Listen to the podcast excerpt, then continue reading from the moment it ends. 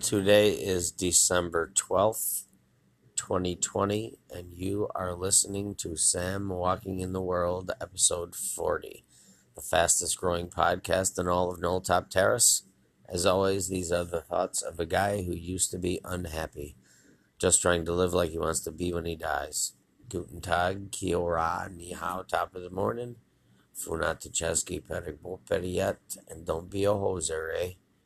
And a big fat hello to all my devoted listeners across 14, 14 continents, four continents, and two hemispheres. I'm grateful to all of you. As always, I'm thrilled as ever to hear you listening to the sound of my voice. Now, I'm going to get to a couple of things right away in my stupid stuff. Um,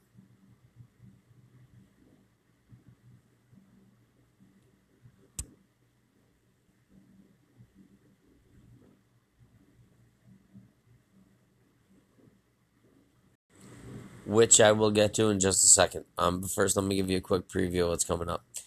Um, I'm going to talk a little bit about the forgiveness of college loan debt. Chuck Schumer in the Senate has this plan to to forgive fifty thousand dollars of debt for each person who took out a, a government loan for college, and what the um, unintended consequences of that might be, and how it s- speaks to what tend to be liberal solutions, government solutions to things, and how it's just a completely different world than the real world. Um, and in larger things, I'm going to talk about regretting the past, you know, shutting the door on the past, um, and my own experience with it. But I'll get much more into that a little bit later. But first, a couple of stupid things. Um, you ever notice when sometimes some people, when you ask them for the score of a game, right, you can get a sense right away that they're not the kind of person who's into sports when they tell you the score of the team that's losing first. you ever have that happen? You go, what's the score of the baseball game? It's one to six. or like the football game is 17 to 24. I'm like, what? I think the reason why we normally say the team that's got the higher score first is because it also tells you who's winning. Like Jets 24 17. Said Jets 17 24. Well, are they the 17 or are they the 24? It's funny how things like that can just slip into language and then you can tell something about a person by how they say something as simple as the score of a game. It cracks me up because it just sounds so off. Um. So, and then the second thing I want to talk about was that this thing that I used to drive my mother nuts with. As I've said, my mother is very Catholic. Um, I don't know if you can be very Catholic, if Catholic or not Catholic, but she's, I guess, very Catholic. And it is her uh, like I've said in previous episodes, that is it is her avenue to God, and any avenue to God, in my opinion, is a good one. So, but I used to, I was just irreverent when I was younger, and certain things would click in my head because I'm a language person, and I wouldn't be able to get them out. And uh, one of them was during the. I don't know if you're Catholic. If you're if you're not, this might not make any sense to you. But there's a a creed that everybody says out loud in mass, and it's called the Nicene Creed. And it's like this: we believe in one God, Father Almighty, Maker of heaven and earth, of all that is seen and unseen. They've changed some of the words over the years, which I don't like, only because I, I had the other one memorized, and now I'm saying the wrong thing. When so everyone else is saying something else, I'm still saying the old version.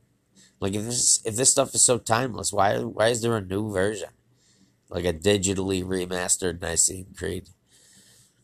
But anyway, in one of them, it's of they t- speak of Jesus Jesus, and they say he was begotten, not made. And it just kept cracking me up because it reminded me of like a television commercial. So I, I invented Father Nacho's tortillas, begotten, not made.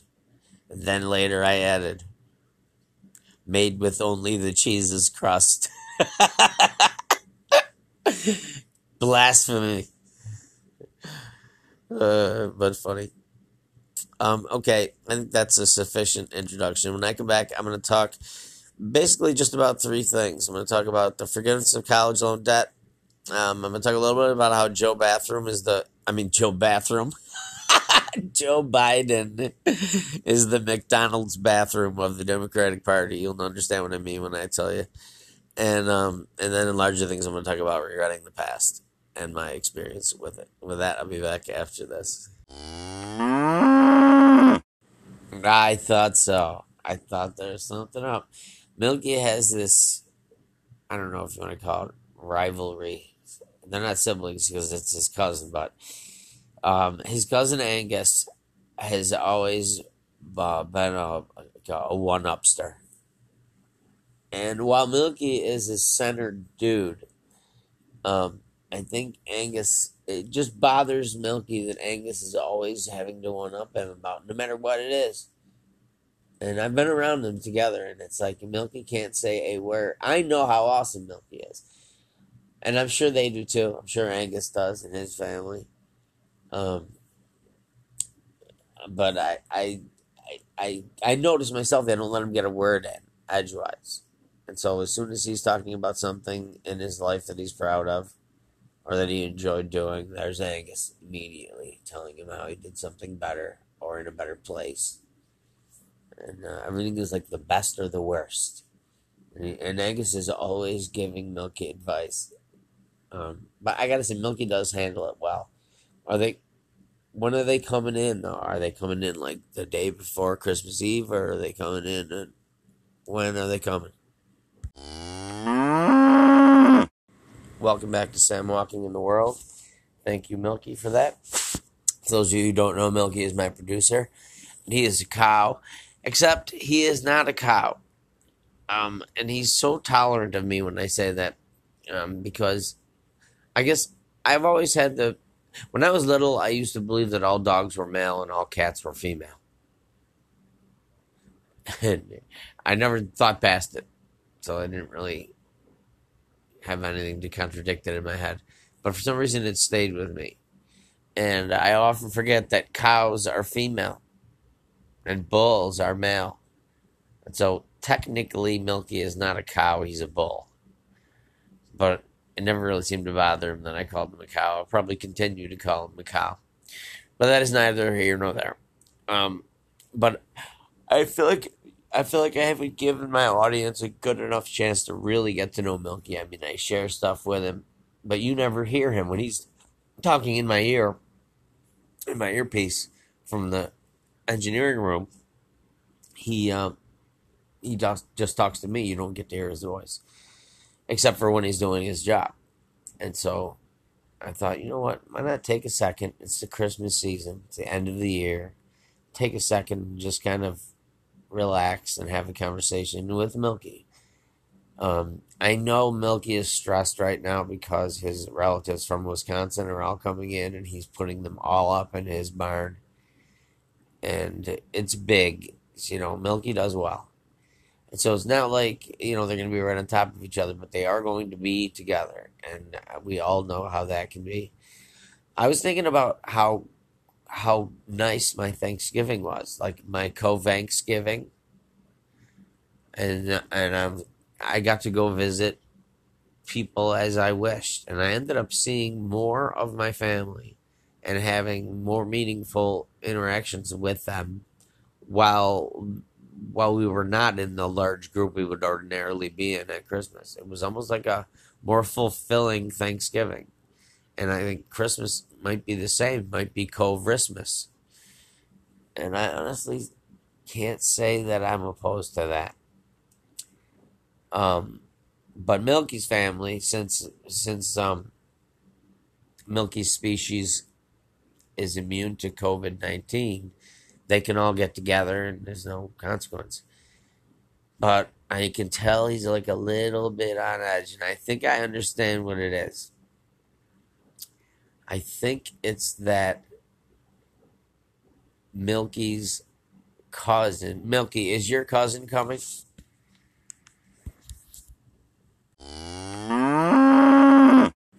So that shouldn't be too bad.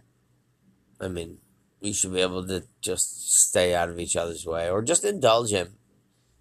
You know, let him. Uh, you can tell when somebody starts talking whether or not they want to seem like the most important person in the world. So just let him. Let him feel that way. But you do have to have boundaries. You cannot let him walk all over you. You know what I mean? You can't take his bull crap. You know? You're a bull too, even though I call you a cow all the time.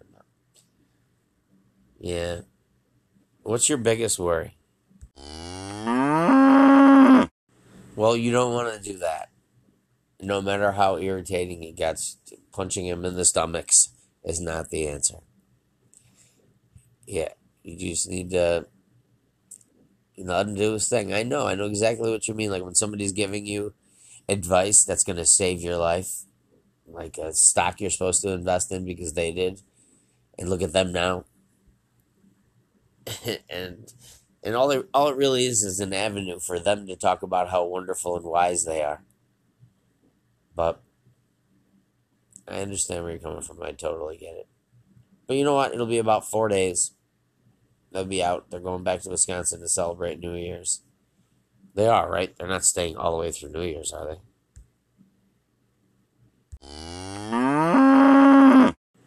Well, there you go. If you can put up with me on a on a weekly basis, I think you can probably put up with anybody. So, yeah. And I love you too, buddy. All right, let's get back to work. Thank you so much for staying tuned. I was thinking about how badly the Democrats want wanted Joe Biden to get into the presidency. Like they, especially with Kamala Harris waiting in the wings. You know, they it, it was like desperately wanted to get him into the presidency because they knew he'd be able to be elected. But then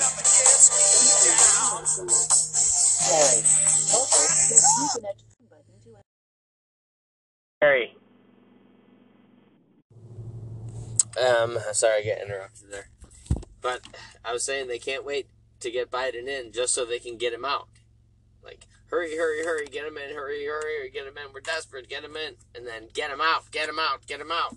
Don't want this. And I was thinking, like, that's exactly how I feel when I have to go really bad and the only place to go is a McDonald's bathroom. uh, he's like the McDonald's bathroom of the Democratic Party. I mean, they already put Kamala Harris on the cover of Time as one of the person of the year. I don't know why. I don't know why. She was selected based on her gender and her race. She got so few votes in the Democratic primary that she dropped out after, I think, California. Um, what qualifies her to be the person of the year? I think it's because they want to be on the ground floor of her presidency because they know it's coming. But we'll see. Okay. Forgiveness of college loan debt. Sounds awesome. If I were a person who was in college loan debt, I would want this. But there are unintended consequences that I think disrupt the natural order of things. And that is this many people have already paid back their college loans. My wife and my stepkid's dad have paid off their college loans or are in the process of paying it off because that's what you do. You take a debt, you pay the debt off. It's called personal responsibility. Now, I don't think for a second that the college education is worth the amount of money paid for it. Especially now when they fill your head with a bunch of crap instead of actually teaching you stuff that you can use both to better yourself as a person and to to earn a living, have a career. It's just it's just a bunch of turds what they're teaching now. I know all people say that, but I've watched it because I am close to the institutions of academia and I have seen them change, even at the high levels. And so, anyway, what is it? What should a person think who has who has already spent a whole bunch of money that they've earned paying off their debt? Just to see fifty thousand dollars worth of debt get erased for everybody else? And I've heard it suggested that it shouldn't be the government that forgives the loans. Or maybe the government could forgive the loans, but then the government would have to get paid back by the colleges themselves. Right? If if if the qualifications you got at at an institution of higher learning don't amount to enough to make you to, to allow you to make enough money to pay off the debt, then the education itself was not worth the money. You know, it's like being sold a lemon. And the and anything that the government touches, I, I swear, anything that the government touches gets worse. Sometimes a little bit worse, sometimes a lot worse. That's why FedEx is so much better than the United States Postal Service. But anyway, back to what I was saying is is that the, you're talk about divisiveness, right? Joe Biden is a uniter.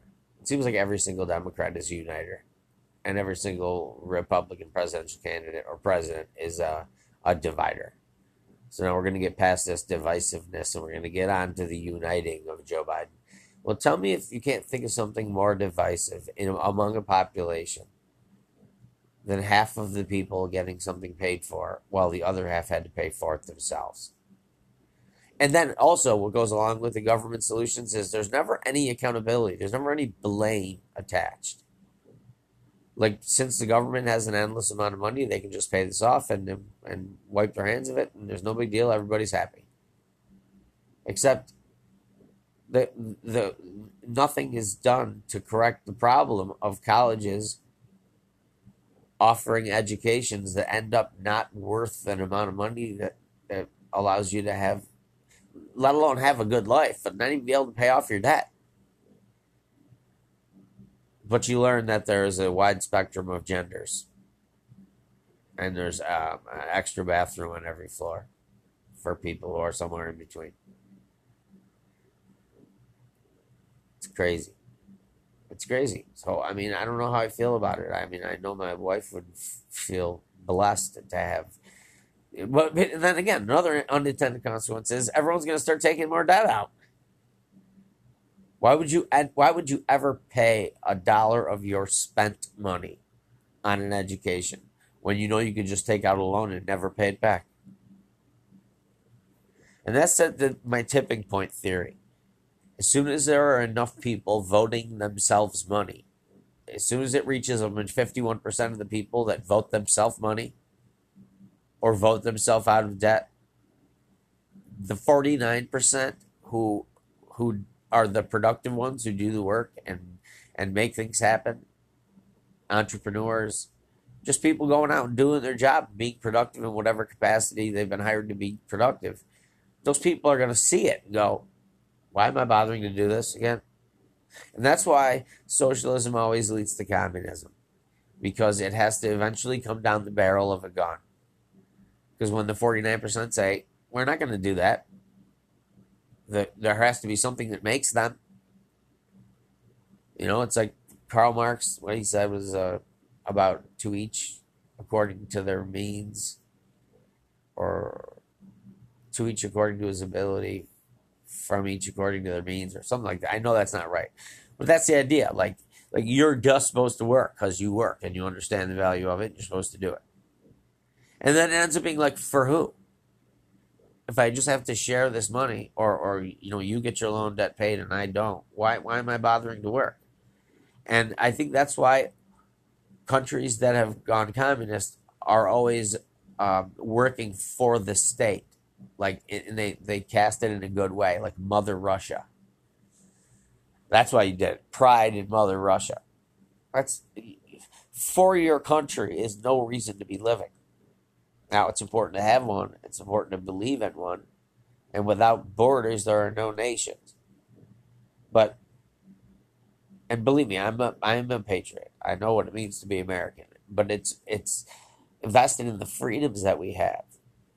And like I often say, I know I'm kind of rambling here, but I always say the most important thing upon which nothing else could be built, if it wasn't there, is the fact that we get our rights from our Creator. And we are endowed by our Creator with certain unalienable rights life, liberty, the pursuit of happiness. And any government that tries to take those away, we have the right to overthrow it. So the government is not the thing at the top. God is the thing at the top. Whatever your God is.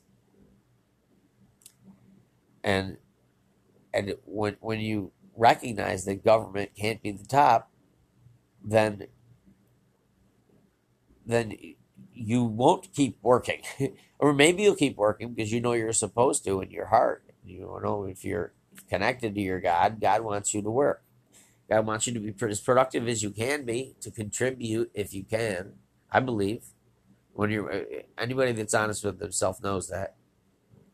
But why would you continue working for a government that takes your money and gives it to somebody else?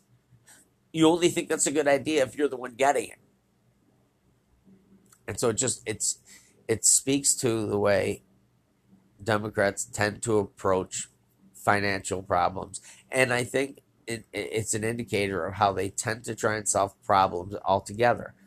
And as I said, it's it's it's about just paying more money, making people happy, and I think it's only temporary happiness, but also dividing the country between the workers and the not workers, the productive and the unproductive, of those who've worked to get themselves out of debt, those who just have their debt forgiven. You never parent that way. And then the worst thing of all is that it never ever points a finger at what needs to be changed so the situation doesn't occur again. That's how you would parent. You'd say, here's the consequence for what you did, but I also am going to help you. But we're going to take this new measure to make sure we don't end up in this situation 15 minutes from now. And like I just said, if, if I my debt, if I see everyone around me's debt being forgiven, I stop paying my college loan. I hold on to every bit of liquid cash that I can because I would rather have them have to come and take it from me um, involuntarily than to just give it to them. Because I know that if if there's a situation where I am in debt, given the precedent set by, or the, the you know, the idea that they want to set the precedent of paying for college, um, they probably do it again. And it's just we put the cart before the horse. We forget where the productivity is coming from. Just take it for granted that it's always going to be there, and it's not. And it, and the only way that it could be is if people are forced. If the productive are forced to be productive, and that's why communism, I said, comes down the barrel of a gun. That's why capitalism harnesses a human spirit in the way that communism doesn't. Now, I know how did I get from college loans to communism, but follow me, I think it does make some sense. With that, I will take a break and I'll be back right after this. Welcome back to Sam Walking in the World, episode 40. Now, I would like to get to the topic of regretting the past.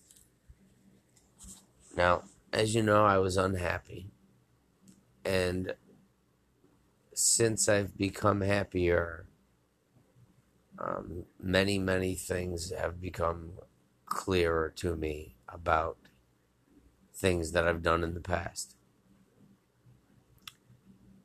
And I think the reason they weren't as clear while I was unhappy, and as much as they were contributors to why I was unhappy, um, I, I don't think I could see them clearly because I I always had an active hand in trying to shut the door on them.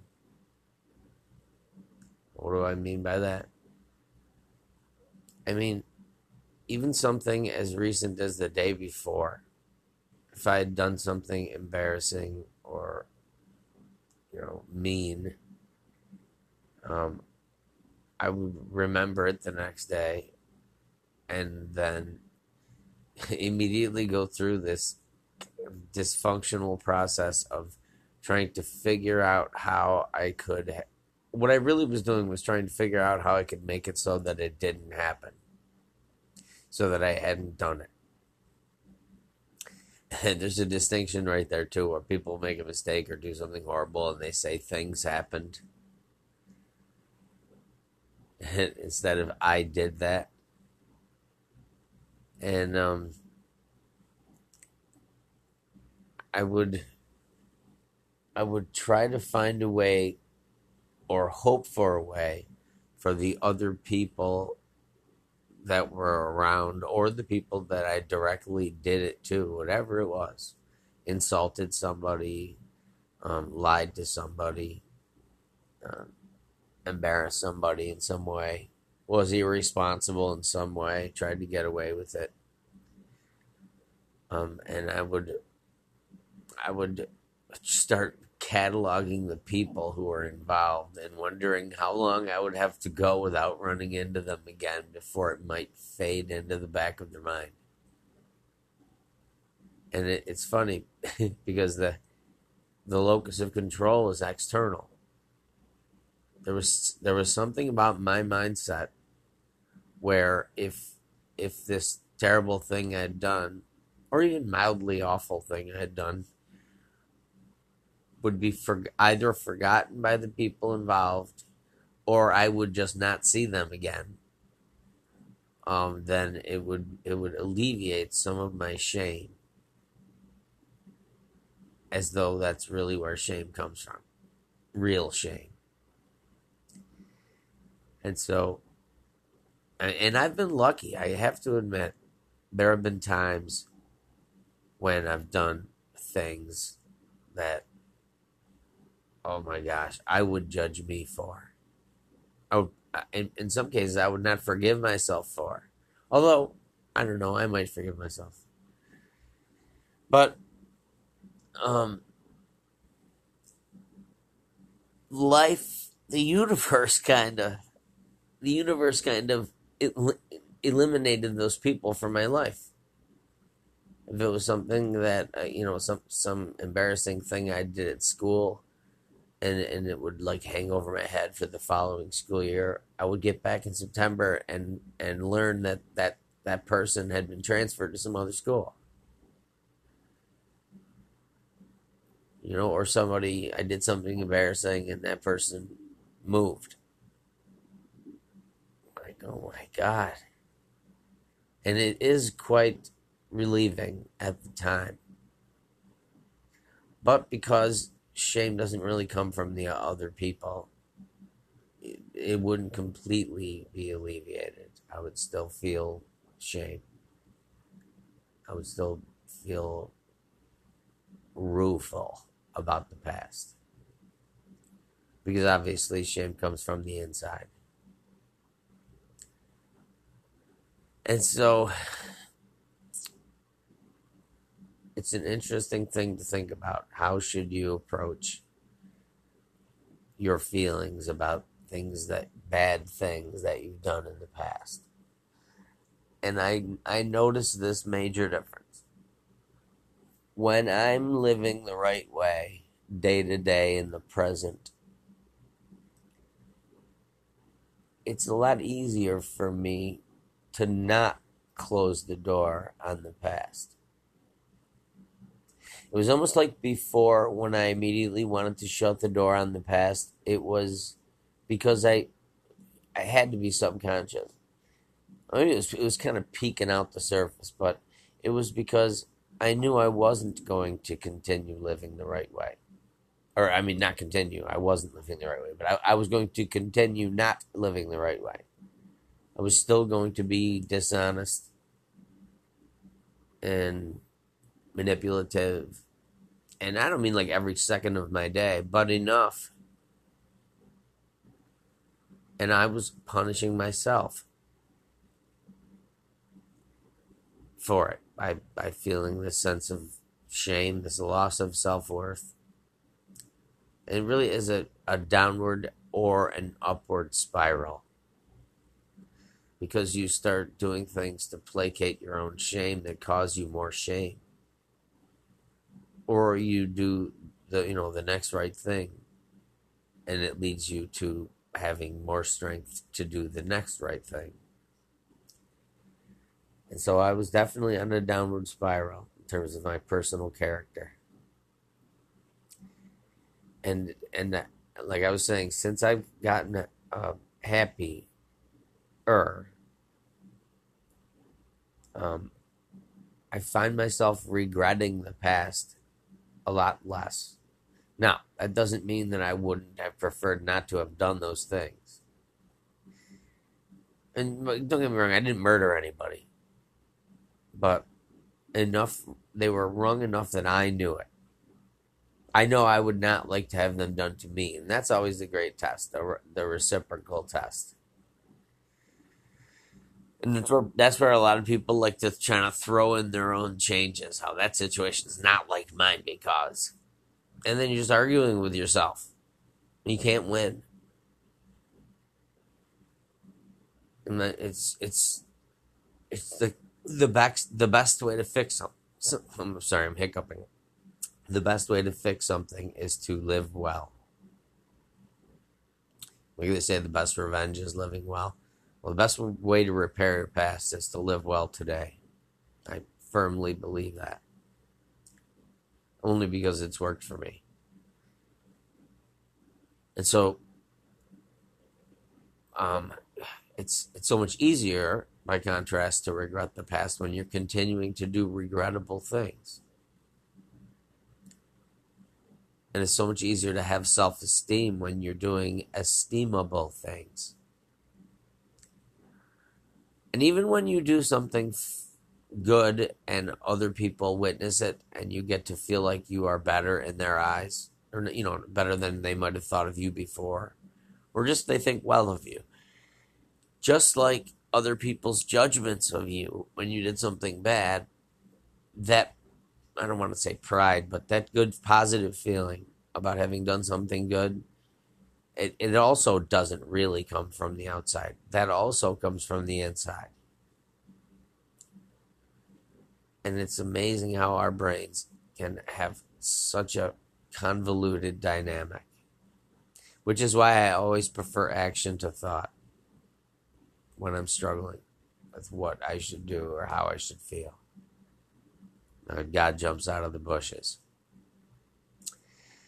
So, um, that's about regretting the past and then shutting the door on it. Almost like once once you are living the right way, um, you don't think of your life. At least I, I have. I'll keep this in the eye. When I start living, started living the right way, I stopped having this temptation to segment my life before and after. I know, I know this show is predicated on how I used to be something and now I'm something else, but it, it, it there was never a, a a border wall. It was gradual, and some days were better than others, almost like a, a stock market report, a graph, and uh,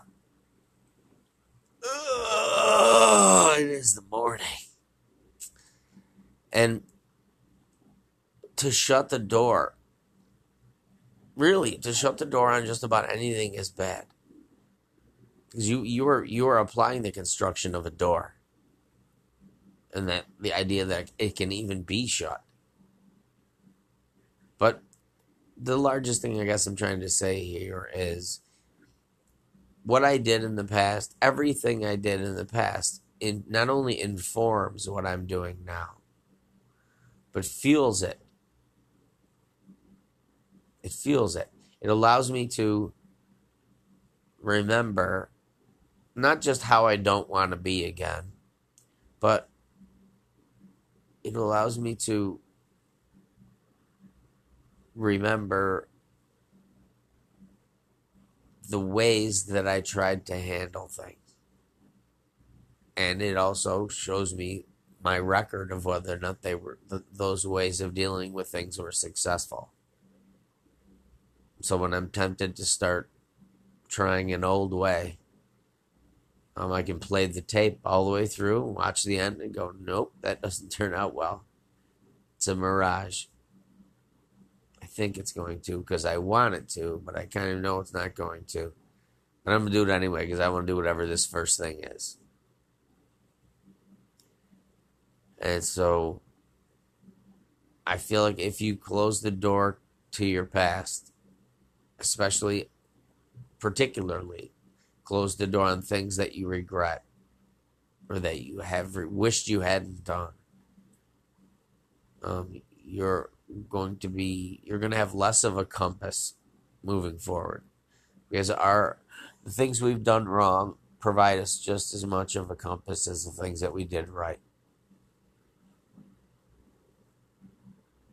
And yes, it's humiliating at times. And um, I'll carry them around. I'll think of some something or somewhere, someone will remind me of a thing I did. Sometimes it comes out of nowhere and it's from 30 years ago. And I'll still sometimes even out loud say I'm sorry to myself. I'm like, oh man, I'm so sorry. Mostly I just call myself an idiot. But and it and I really feel it. I feel like I feel it to get over again. Almost like you know what it is? I feel it in place of where I didn't feel it when I was doing it. And I think that helps come to helps me come to some kind of resolution that even if I can't make it right for that person because you can't go back in time, I can make it right for the next people I meet and see and have relationships with. So I will not regret the past nor wish to shut the door on it if there's even a door. I will allow the whole of my work, the breadth of my work, uh, inform me about who I am now and what I want to be moving forward. I hope that wasn't too confusing, but if if you're ever feeling the urge to wish that person would just be gone from your life so you wouldn't have to face their shame, you know, their perspective of you, perception of you, and the resultant shame, it doesn't help. That's why like apologizing usually ends up feeling so good. You, you hate the idea that you have to do it because you have to swallow your pride. But immediately, you, first of all, it almost always gets a good reaction. When you say you're sorry to someone, no matter how bad a thing you did, usually they say, "No, that's okay. I also had something to do with it. I or they cuss you out and you just take it. You don't give any reason why you did it or try to, you know, qualify the behavior because of something else that was going on in your life or you just apologize unconditionally and completely. And that's really all you say when you apologize. And let them react the way they do.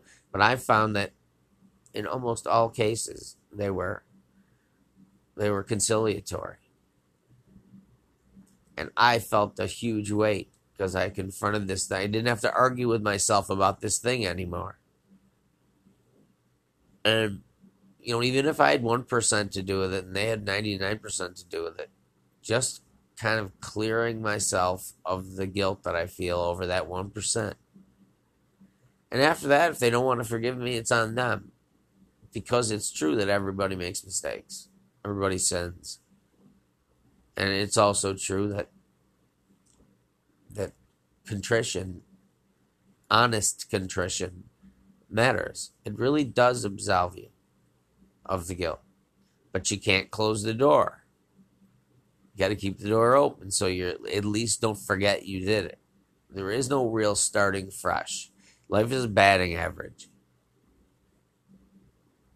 and every hit does make your average go up. But the more at bats you have, the more good hits you got to get in order to have your average change much.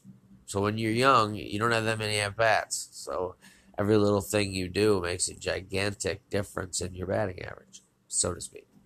But now I'm just rambling. So with that, I will take a break and I'll be back after these messages from my man Milky. I believe I have said enough with that.